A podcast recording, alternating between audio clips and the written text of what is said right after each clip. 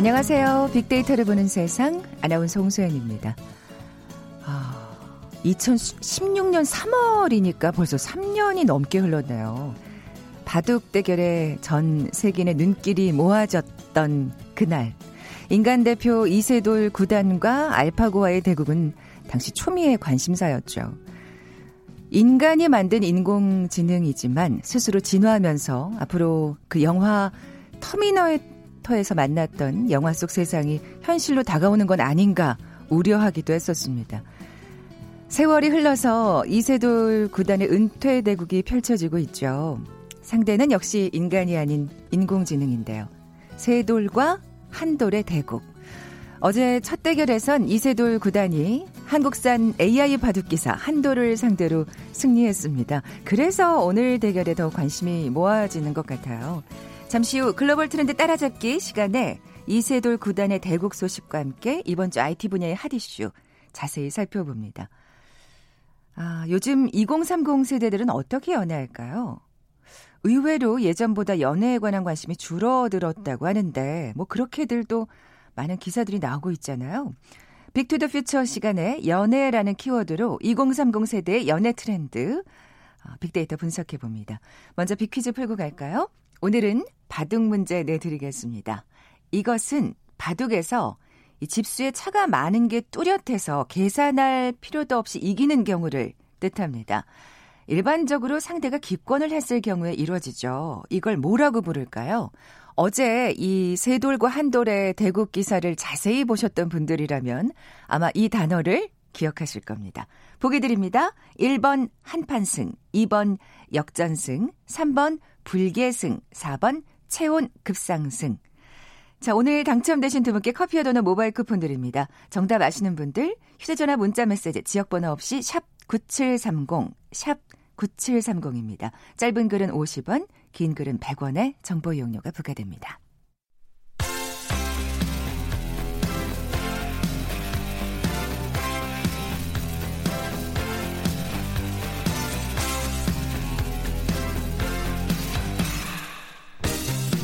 트렌드는 10년마다 반복된다. KBS 1라디오 빅데이터로 보는 세상. 빅투더 퓨처.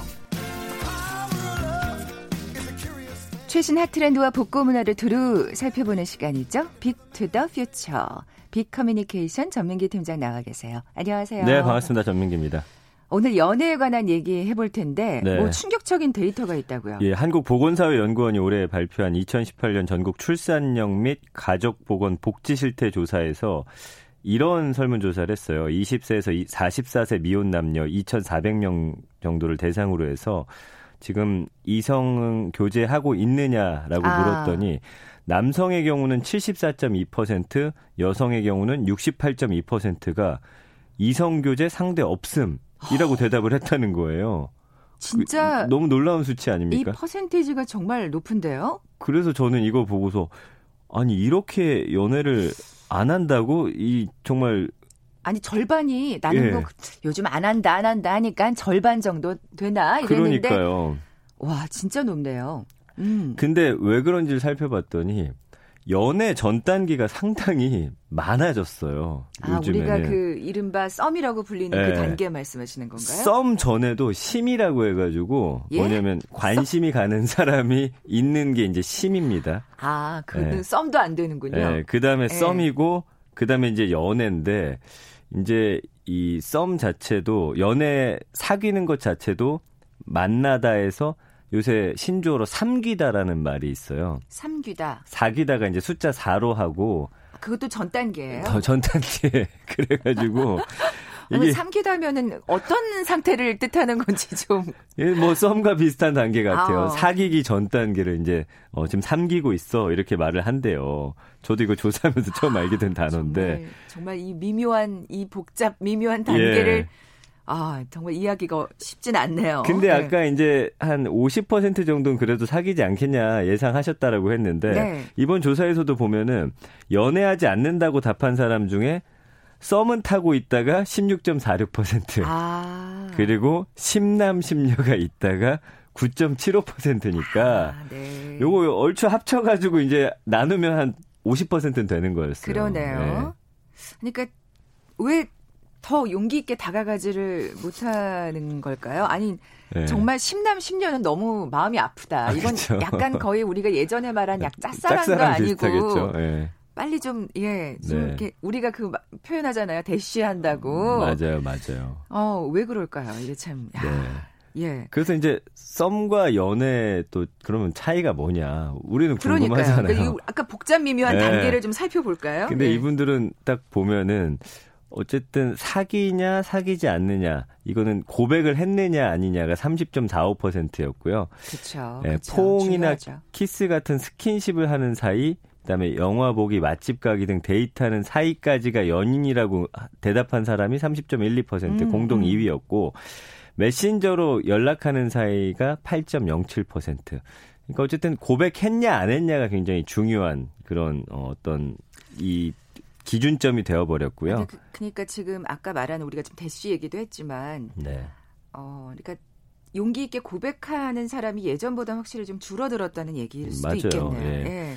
그 저희 때는 그냥 일단 사귀자 말 안 해도 이제 손잡고 영화 보면 그냥 대충 서로 사귀는 걸로 그죠, 이제 굳이 굳이 우리 사귈래?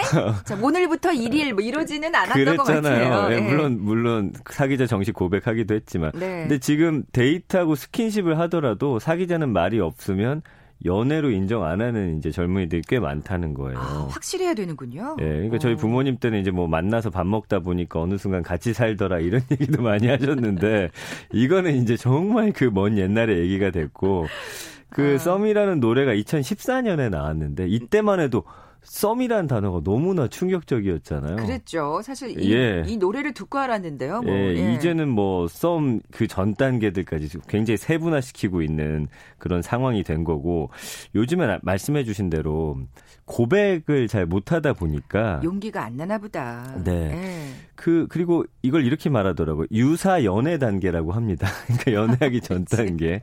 그러다 보니까 연애 관련 사업들이 굉장히 증가하고 이거를 아. 알려주는 사람들. 예. 잘 고백해서 성공하는 법. 그러니까 그, 그 거절당하고 실패하는 게 두려워서 그런 거잖아요. 그런 것도 있어요. 그래서 어. 연애 상담 학원, 블로그 여기에다가 이제 어 크리에이터들까지 가세해가지고 그렇군요. 이제 대표적인 연애 그 채널이 있거든요. 김달이라고 하는 여기 구독자가 44만 명이에요. 그러니까 세상에. 그리고 블로거가 있습니다. 여기도 이제 무한의 노멀로그라고 해갖고 연애 관련 이제 그런 소식들 다루는데 방문자 수가 9,700만 명이에요. 누적 방문자가. 어. 그러니까 이런 거에 대한 지금 사업이 이렇게 등장할 정도니까 근데 어쨌든 고민하고 있는 건 맞네요. 맞습니다. 예, 예. 예. 근데 어쨌든 고민해야죠. 그 예. 연애를 확신의 관계를 어쨌든 확신의 마음을 갖기까지 그 전에 너무나 이제 단계를 아예 거치면서 생각들이 많으시네요. 맞습니다. 예, 그렇군요. 아니 그래도 저는 그냥 고민하고 있는 이것조차도 사실은 너무 다행이라는 생각이 들어요. 음. 아예 이성에 대한 관심을 끊고 살기 너무 힘들어서 뭐 이런 얘기하면 진짜 마음이 아프잖아요. 그렇죠. 일본은 그런 경우가 있죠. 예. 아 그렇죠. 지금 이렇게 뭐, 하, 뭐 학원 아니고 블로그고 유튜버고 이렇게 인기 많은 거 보니까 빅데이터 상도 굉장히 검색을 많이 했을 것 같아요. 재밌는 키워드가 많이 등장했어요. 네. 언급량이 551만 건이나 되고요. 아, 예. 일단 연애에 대한 관심이 높지 않은 건 아니에요. 네, 예, 네. 관심이 많습니다. 연관어 1위가 결혼이었어요. 이게 좀 의외였는데, 그러니까 연애라는 게 예전에 우리 부모님 세대 때는 연애 그럼 결혼 이렇게 됐고 저희 네. 때는 연애를 여러 번 하는 게 그냥 캐주얼한 느낌이었는데 연애를 한다고 해서 곧 결혼으로 가는 건 아니었죠. 근데 이제 다시 연애라는 단어의 어떤 무게감이 좀 더 예전처럼 돌아가지 않았나. 아, 연애의 연관어 1위가 결혼이 되어버렸잖아요. 사실 그렇게 생각하면 이제 뭐 용기 내서 고백하기도 요즘 힘든 세상인데 네. 그렇게 용기를 내서 고백까지 할 정도면 굉장히 이제 신중하게 결혼까지 생각한다는 얘기일 수도 있겠어요. 그러니까 연애 전에 뭐 썸이다 뭐 이런 단계가 많으니까 제가 볼 때는 썸이어도 저희 때는 예전에 연애했던 것과 좀 비슷하지 않을까라는 아. 생각도 해봤고요. 네. 재밌는 건 비밀 연애가 연관어 5위예요. 그리고 공개 연애가 13이란 말이에요. 그러니까 일반인들도 굳이 같은 회사 안에서 밝히지 말자. 이렇게 서로 이야기를 주고받는 음. 경우도 상당히 많다는 거예요. 솔직히 어떻게 될지 모르니까. 맞습니다. 그게 이제 나중에. 예, 미리 이제 그 결과를 이제 열어놓고서 네, 이런 네. 결정들을 하고 있다라는 것이었고요. 비밀이란 단어가 상당히 많이 이제 나오더라고요. 아, 21만 건이나 등장할 정도고. 그러니까 어쨌든 감성어 긍부정 비율은 51.2 대 28.9예요. 연애 자체에 대한 어떤 마음 자체는 아직도 보시면 짜릿하다, 재밌다, 예쁘다, 호감, 행복하다, 좋다, 사랑. 이거는 뭐 마음은 비슷하죠. 부정 감성어는 고민, 싫다, 이상하다, 힘들다, 관심 없다. 근데 이것도 거의 한 30% 가까이 된다라는 거는 아, 조금 예전하고는 다른 것 같긴 해요. 네. 어쨌든 뭐 사실 경제적으로든 시간적으로든 연애에 많은 에너지가 가는 건 사실이니까 네. 그만큼 요즘 젊은 세대들은 신중해졌다는 생각이 지금 이 빅데이터 반응을 맞습니다. 살펴보면서 드는데 예. 자 그럼 우리 부정 감성어 쪽을 좀 얘기를 해볼까요? 네, 네. 예. 싱글의 삶을 포기하기 싫어서 연애를 안 하겠다 이런 그렇죠. 사람들이 그럼 왜 연애를 안 하냐 우리가 알아봐야 되잖아요. 네. 근데 이제 인터뷰들을 한 신문사가 쭉 진행했더라고요. 근데 가끔 만나는 이성은 있어요. 근데 나이가 있다 보니까 연애하면 결혼까지 고려를 해야 돼요. 음. 이좀 부담스러워지는 음. 거죠. 그리고 지금 연봉이면은 큰 사치만 안 하면 내가 하고 싶은 거 다 하면서 혼자 살기에 정말 좋은데 결혼하고 애까지 생기면은 순간 삶이 서민의 삶으로 급락하겠다. 이런 아. 우려들도 있다는 거죠. 네. 그러니까 이건 연애하는 사람이 결혼하지 않는 이유와도 굉장히 비슷한데 이번 조사에서 연애 대상과 결혼까지 생각하지 않는 이유가 뭐냐고 했을 때 금전적 부담이라고 답한 게 36.36%로 가장 많았거든요. 그러니까 과거보다 그리고 이성을 만날 기회가 많아진 것도 역설적으로 연애하지 않는 이유라고 합니다. 그러니까 뭐 20년 전만 해도 뭐 미팅, 소개팅 아니면 어떤 나이트라든지 이런 데서만 가능했는데 요즘에는 워낙 그 사교 모임도 많고요. 아, 네. 커뮤니티도 많고 그렇죠. 뭐 예. 라운지바나 와인바, 카페, 소모임 앱, 그다음에 연애 앱까지 등장하다 보니까 맘만 먹으면 만날 기회는 많다. 어떻게 보면 가볍게. 예. 예. 그런 이제 여러 가지 요소들이 굳이 연애를 안 해도 음. 내가 사는데 불편하지 않다라고 느끼게 되는 것 같아요. 또 다른 이유도 있나요? 어, 20대 중에서는 저성장으로 마음의 여유가 없다 이런 답이 있었어요. 역시나 좀 현실적인 아, 문제가 그래요. 되는 거예요. 사실 이걸 걱정하면서 우리가 예. 이 설문조사 결과를 본 건데. 그리고 또 재밌는 게 첫 연애가 빨라졌다라는 게 연애 피로증을 일으키는 이유가 됐다는 거예요. 어. 그러니까 중학교 이전에 첫 연애를 하는 경우가 20대는 23.1%, 40대는 11.1%니까 두 배가 넘어요. 그러니까 젊을수록 연애가 빨라졌잖아요. 네. 반면에 재밌는 건 연애 총량은 비슷하다라는 거예요. 한 아. 번에서 세 번이 45%, 세 번에서 아홉 번이 31%, 10번 이상이 8.98%, 모태솔로가 14.02%. 아이고, 그러니까 일찍 하는 대신 총량은 같기 아, 때문에 이제 연애 총량의 법칙도 이제는 조금 쉬고 싶다라든지 아, 시들해진 네, 그런 마음들이 생기는 갑자기 거예요. 지금 제가 그 저희 어머니한테 들은 프로, 어. 재미난 프로그램이 생각나는데 네. 뭐 이렇게 뭐 연예인 두 명이 예. 그러니까 상담자가 오면 상담을 해주는 뭐 그런 프로였나 네, 봐요. 네. 근데 초등학생이 나왔는데 일반 네. 초등학생이 이 지금 남자친구와의 고민을 얘기했나 봐요. 아, 정말요? 근데 전 남자친구는 안 그랬는데 뭐 이런 아. 얘기해서 너무 당황하면서 이 두 분이 네. 그러면 아, 전 남자친구가 있고 얘는 몇 번째니?라고 어. 물어봤던 그 재미난 거 그러네요. 요즘 애들은 그런가 봐 하면서 얘기해 주시더라고요. 그리고 지금 중학생이 어떤 연애 감성이 저희 뭐 고등학교 때 이상으로 봐야 되니까 아, 예, 그만큼 예. 진지하게 또 연애를 하고 있다. 또 한 가지 이유는 다양한 취미 생활. 아. 예, 여러 가지 내가 취미 생활 즐기다 보니까 굳이 연애를 할 이유가 없다. 그러니까 이번 조사에서도 즐기는 취미가 있다고 답한 사람이 63.57%나 되니까 연애 말고도 할 게 많다. 참 커뮤니티 같은 데서 이제 뭔가 마음에 드는 이성을 만나기 위해서 막 그런 사교 활동을 하는 게 아니라 정말 오롯이 음. 나의 그 취미 생활을 즐기기 위해서. 그렇습니다. 예. 다른 문제도 또 있는 것 같아요. 요즘 친구들이 왜 관계 맺고 감정을 드러내는 걸좀 사실 서투르잖아요. 이거는 올해 저희가 한 두 번 정도 짚어드렸던 네. 이야기예요. 그러니까 자기 감정 스스로 표현하는 거 좀 어려움 느끼고 부담스러워한 사람이 늘고 있어요. 그러니까 글로는 가능한데 SNS에 올리다 보니까 톡, 톡 같은 거 사람을 앞에 두고 어쨌든 고백을 한다든지 뭔가 하는데 여기서 거절 당하는 것도 너무 두렵고 그러니까 말하는 것 자체도 서비스도 비대면 서비스가 지금 또 예, 맞아요. 활성화되고 예, 있잖아요. 그래서 아. 사실은 어떤 이런 감정 과잉 사회 속에서 정작 나 자신은 감정을 털어놓지 못하는 이런 어떤 현실도 한몫하는 것 같고요. 어 그러다 보니까 어, 연애나 이 여행 자체를 액자형 관찰 예능 프로그램으로 대신 경험한다. 아, 그래서 네. 연애 프로그램이 인기 많은 거죠. 맞아. 그래서 실제로 어. 2011년에 짝으로 시작된 연애 프로그램 하트 시그널 연애의 맛 저도 요즘에 뭐 썸바디다 이런 프로그램까지 보고 있는데 네, 네. 그러니까 이 연애 프로그램을 본다고 대답한 사람이 40%나 됐어요.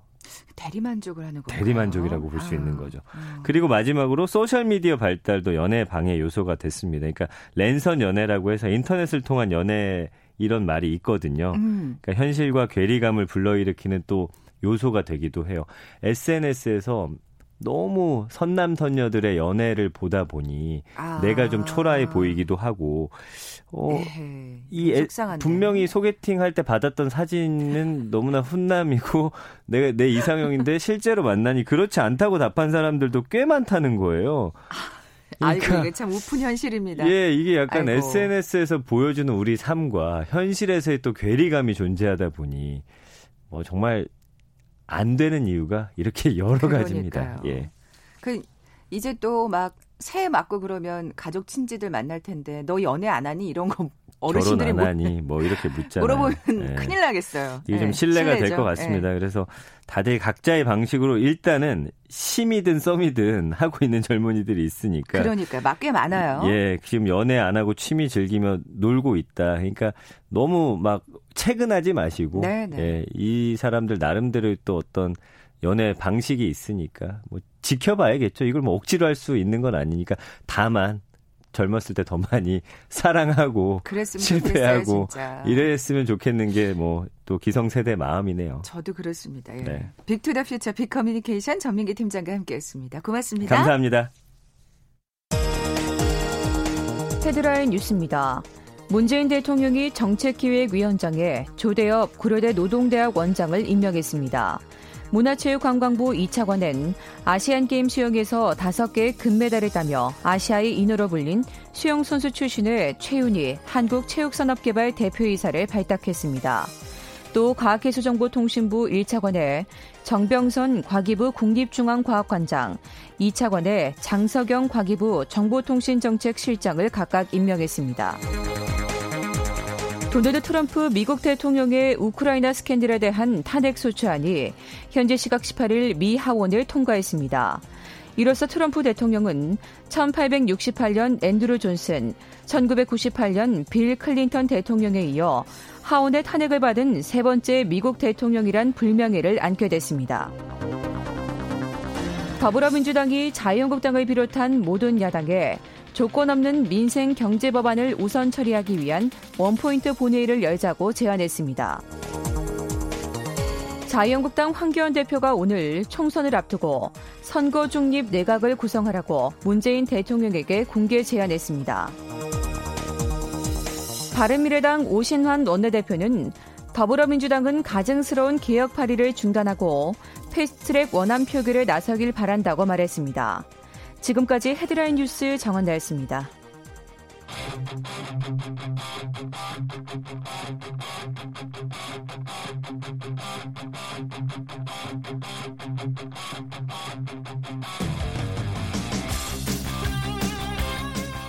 궁금했던 아이스티 분의 다양한 소식들 재미있고 알기 쉽게 풀어드리는 시간이죠. 글로벌 트렌드 따라잡기. 한국인사이트 연구소 김덕진 부소장 나와 계세요. 안녕하세요. 네, 안녕하세요. 먼저 빅퀴즈 내주세요. 네, 오늘은 바둑 문제입니다. 네, 이것은 바둑에서 집수의 차가 많은 것이 뚜렷해서 계산할 필요도 없이 이기는 경우를 말하죠. 일반적으로 상대가 기권을 했을 경우에 이루어지는데 이것을 무엇이라고 할까요? 네, 보기를 드리도록 하겠습니다. 1번 한판승, 네, 2번 역전승, 네, 3번 불계승, 4번 체온급상승. 그렇게 보기를 내주면서 티를 내시면 어떡해요? 아유 그냥 어 너무 멋진 단어라서 네, 어, 보기가 너무 멋있네요. 네. 정답 아시는 분들 저희 빅데이터로 보는 세상 앞으로 지금 바로 문자 보내 주십시오. 휴대 전화 문자 메시지 지역 번호 없이 샵 9730, 샵 9730입니다. 짧은 글은 50원, 긴 글은 100원의 정보 이용료가 부과됩니다. 아까 저희가 이제 2030그 세대들의 연애 트렌드에 네. 관해서 얘기를 나눴는데 그 설문조사 결과가 있었어요. 네. 윤서영님께서 애들 참 빠르죠. 중3 아들도 얼마 전에 여친이랑 헤어졌다네요. 아, 요즘에 유치원만 가도 애들이 날린 것 같습니다. 네, 근데 이게 또 연애 총량의 법칙이 있어서 네. 횟수는 그렇게 늘지 않는다니까 좀, 예, 너무 일찍부터 사귀는 건 아닌 것 같은데. 네. 자, 이번 주 화제가 된 IT 분야 이슈부터 살펴볼까요? 네, 뭐, 연애 얘기하셨지만 연애보다 더 충격적인, 저 어떻게 좀 이번 주에 많은 일들이 있었던 것 같은데요. 맞아요. 네, 첫 번째는 혹시 배달의 민족이 이 딜리버리 히어로의 매각이 4조 8천억에 됐죠. 그러니까요. 그래서 이제 거의 뭐 IT 스타트업 중에서는 거의 최고 금액 수준의 M&A가 성사가 됐고요. 두 번째는 또, 어, 한번 이제 재수라고 할 수 있는 토스. 그러니까 토스에서 인터넷 뱅킹, 인터넷 은행을 신청을 했었는데 지난번에 안 됐었거든요. 음. 근데 이번에 예비인가를 획득을 했습니다. 그래서 그랬군요. 이제 인터넷 은행이 코앞에 있고 세 번째는 예. 한 돌과 세 돌의 예, 아까 말씀하신 대로 대결에서 이제 이세돌 구단이 첫 승을 거뒀죠. 그래서 음. 오늘 또 이제 12시부터 이국이 벌어지는데 과연 또 어떻게 될지 이 세 가지 이야기 한번 해보도록 하겠습니다. 네, 가장 즉 큰 소식부터 그럼 먼저 얘기를 해볼게요. 이 배달의 네. 민족. 그렇죠. 이게 참 저도 그렇고 거의 대부분 이 IT 전문가라고 하는 사람들도 예상을 못했어요. 네. 네, 정말 그 정도까지 이렇게 어떻게 이렇게 빠르게 될 수 있지라고 봤는데 어 이제 내용이 이런 거죠. 국내 배달앱 1위인 배달의 민족이 어 딜리버리 히어로 그러니까 독일 업체에 인수가 됐는데 중요한 것은 이 독일 업체 딜리버리 히어로가 국내 2위 앱인 배달앱 요기요 그리고 또 배달통 3위 그걸 다 운영하고 있는 음. 회사라는 것이죠.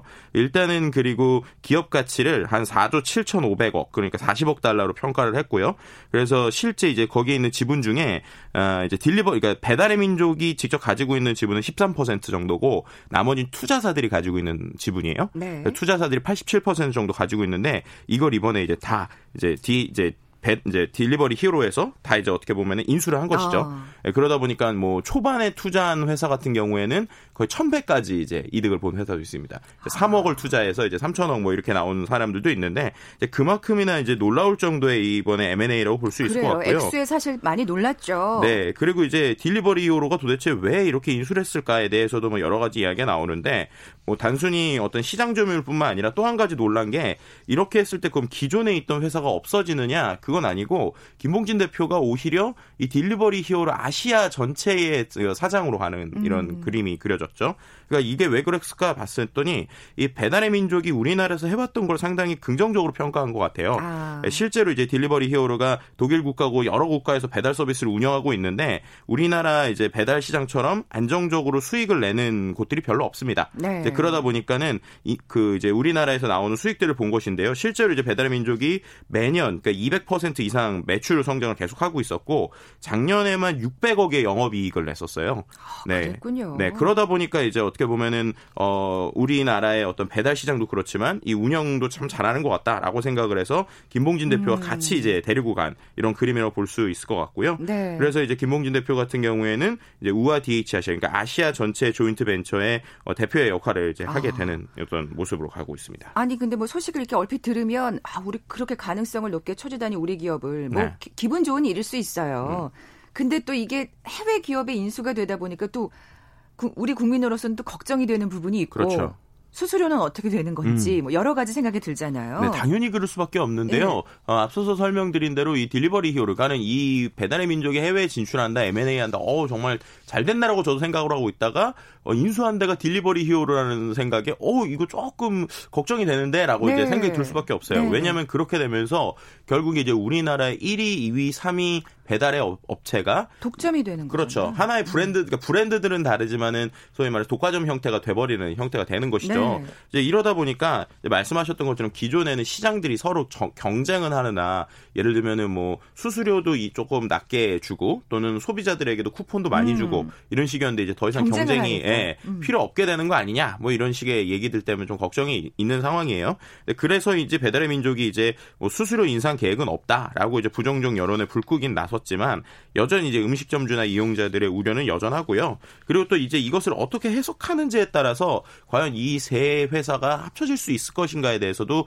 이야기가 나오고 있어요. 어. 예를 들면 이제 말씀하신 대로 배달앱만 봤을 때는 독과점이 되는데 배달 시장 전체로 봤을 때는 아직까지 이제 배달 시장에서 앱만이 있는 것이 아니라 전화 아, 주문도 예, 하고 예. 이렇기 때문에 과연 이걸 또 어떻게 해석할지 이슈도 있을 수 있지만 어쨌든 이제 공정위에서나 이런 독과점 이슈가 분명히 또 나올 수밖에 그러니까요. 없는 상황일 것 같기도 워낙 합니다. 또 점점점 앱 이용자들이 늘고 있는 상황이니까 그렇죠. SNS 상에서도 의견이 참 여러 가지였을 것 같아요. 네, 일단은요, 그 확실히 부정적인 의견이 상당히 늘었습니다. 네. 그러니까는 지난주죠, 12월 6일부터 12일까지 배달의 민족이라는 단어로 감성 분석을 하면 긍정이 한 76%, 부정이 23%인데 이번 한 주에는 부정이 58%, 긍정이 41%로 부정이 이제 앞섰고요. 저 같은 생각을 하시는 분들이 많았구나. 네, 그리고 새로운 단어가 뭐가 나왔냐? 보이콧, 불매 이런 키워드들이 나왔습니다. 아이고. 예, 그게 네. 어쩔 수 없는 게 이제 기존에 워낙 우리 민족이라고 하는 마케팅이 셌는데 이제 소위 말해서 우리 민족이 아니게 되는 거 아니냐 뭐 이런 식의 목소리들 때문에 좀 이제 음. 현재 좀 나오는 상황이고요.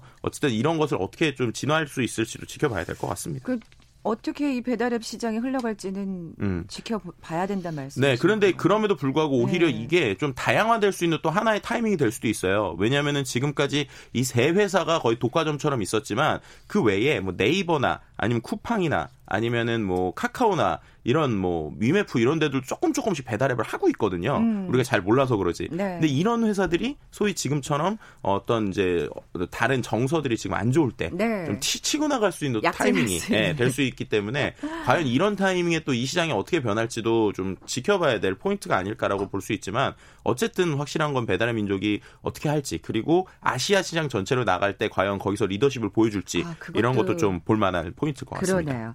두 번째 소식 토스뱅크 얘기입니다. 네, 그 토스뱅크가요 K뱅크, 카카오뱅크 뒤를 이어서 제3 인터넷 전문 은행에 선정이 됐습니다. 드디어 됐군요. 네, 그 토스가 이미 회원수가 1,600만이 넘어요. 아, 그렇군요. 그러니까 뭐 엄청난 회원수가 있을 만큼 만약에 이것이 이제 또 은행이 된다면 뭐 카카오뱅크만큼이나 또 뭐 영향을 미치는 것이 아니냐 뭐 이런 식의 얘기들 나오고 있고요. 말씀하셨던 것처럼 올 초에 한번 시도를 했는데 음. 실패했고 다시 신청했는데 이번에 된 것이죠.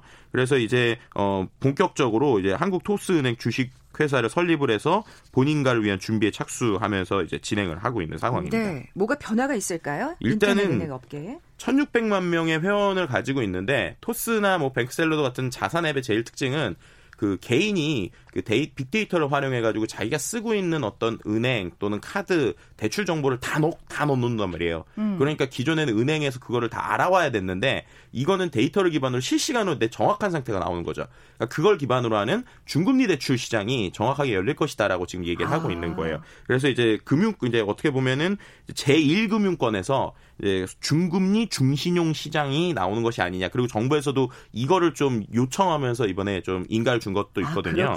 네, 그러다 보니까 이게 이제 나오게 되면은 강력할 것인데 뭐 그렇다고 이게 바로 나오는 건 아니고요. 음. 토스뱅크가 실제로 영업을 하려면 아직 한 1년 6개월 정도는 더 걸릴 것 같습니다. 2021년 7월 정도에 영업이 시작될 것 같은데 문제는 이제 이렇게 되면은 그 카카오뱅크 때처럼 기존 은행에는 또 엄청난 또 파장이 올 수 있기 때문에 그러니까요. 기존 은행들도 곤두세우겠어요. 한 1년 반 정도 또 과연 어떻게 또 준비를 음. 할지 이것도 좀 지켜보면 좋을 것 같습니다. 어, 마지막 소식은 좀 짤막하게 알아봐야겠네요. 기분 좋은 소식이었지만 네. 또 어떻게 보면 충격적이기도 하고. 네, 이세돌이 AI 한도를 이겼죠. 근데 이게 일단은 정확한 거는 어, 똑같은 상황에서 뒀던 건 아니에요. 지난 맞아요. 어제 경기는 이제 두 이제 소위 말해서 두 이제 뭐야 두 집을 주고 시작을 했죠. 그런데 오늘은 이제 맞바둑으로 둡니다. 그래서 오늘 경기가 더 네, 그렇기 어, 기대가 때문에 돼요. 오늘 과연 이렇게 될 것인가? 왜냐하면 지금 이게 알파고보다 조금 더 실력이 좋은 걸로 알려지고 있거든요. 어제 하는 거 보니까 그런 것 같진 않던데. 자, 하여튼 오늘 네. 경기를 좀 지켜보겠습니다. 네. 예. 지금까지 글로벌 트렌드 따라잡기 한국인사이트 연구소 김덕진 부소장과 함께했습니다. 고맙습니다. 네, 감사합니다. 커피와 도넛 모바일 쿠폰 받으실 두 분입니다. 정답은 3번 불계승이었죠. 초등학교 1학년 바둑 학원생 손자와 바둑 게임을 하고 있습니다 하신 6785님 그리고 2493님 이세돌 구단이 바둑계를 은퇴한다니 가슴이 아픕니다 하시면서 정답 보내주셨어요. 두 분께 선물 보내드리면서 물러갑니다. 저는 내일 11시 10분에 다시 오겠습니다. 고맙습니다.